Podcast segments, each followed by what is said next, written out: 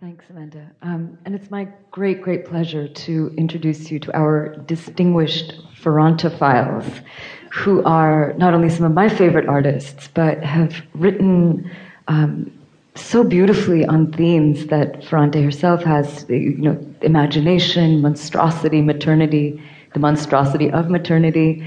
Um, so just going down the line... Um, Judith Thurman is a longtime staff writer at The New Yorker, and she's written on everything from fashion to the pleasures of Scrabble.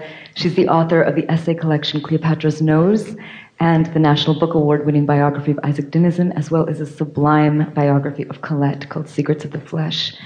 John Waters is a filmmaker, actor, stand-up performer, author, book evangelist, pope of perversity. Um, his films include the iconic Pink Flamingos, Cry Baby, Hairspray, and his books include his essay collection Role Models, and most recently, the scabrous Carsick. Uh, Sonali Deraniyagala is the author of the memoir Wave, nominated for National Book Critics Circle Award and winner of the PEN Ackerley Prize. It was named one of the ten best books of two thousand thirteen by the New York Times Book Review. And finally, Elizabeth Strout is the author of novels including Amy and Isabel, The Burgess Boys, and especially the beloved Olive Kitteridge, winner of the two thousand nine Pulitzer Prize. Um, so I'd like to begin sort of by talking about how all of you encountered Ferrante for the first time. And I can tell you, you know, I can, I can start. Um, So I first heard of Ferrante when a friend of mine, who happens to be my particular brilliant friend, we all have that one friend, was reading these books, and she refused to tell me what they were about. And she says, no, they're too intimate. I'll feel too exposed.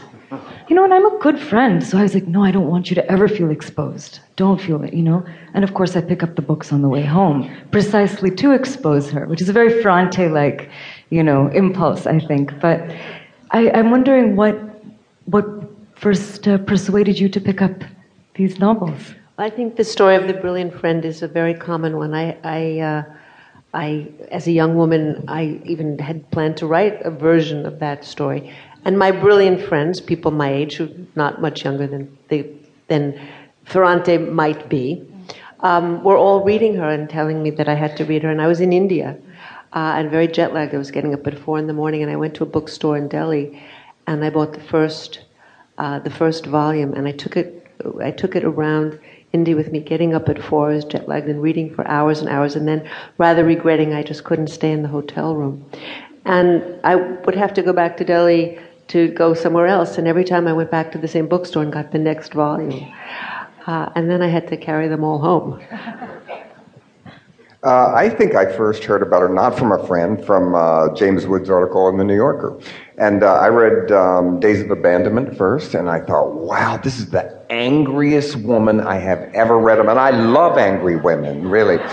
All my friends are angry women. And, uh, and, and but then I kept thinking of Christina Stedd's The Man Who Loved Children. I thought they could have an anger contest, you know, like an anger, I don't know. So I loved her, and I was also reading Rachel Costco, I really like. And she, I wondered, why does she, who wrote about, you know, divorce and not liking her children, so having trouble with being motherhood and everything, and why did she become the most hated woman, as the New York, as the New Republic called her, the most despised novelist in Britain, and Elaine be- and Eleanor became the most loved, and they were both angry.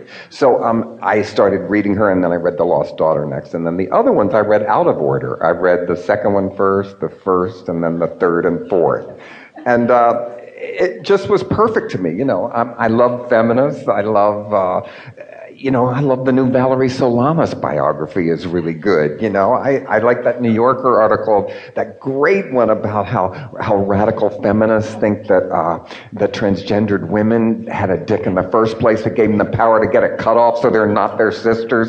I love all that. I love that.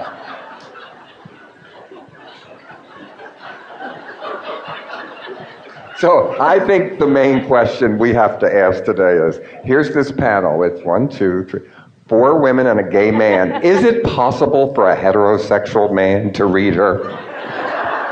Let's, are we looking in the audience? I see a few of you. We'll round you up later. Sonali. Yes, I read uh, My Brilliant Friend first as well, like you. And a friend of mine in New York um, City, Sarah Paley, said to me, you know, oh, you should read.